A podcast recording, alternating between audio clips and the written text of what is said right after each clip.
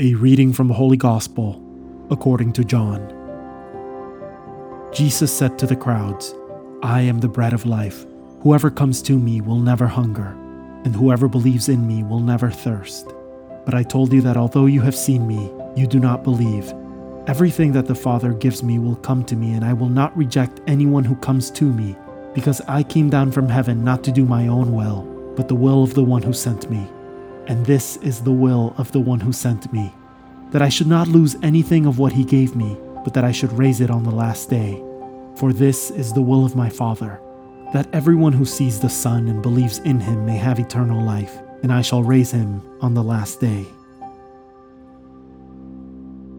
The Word of the Lord.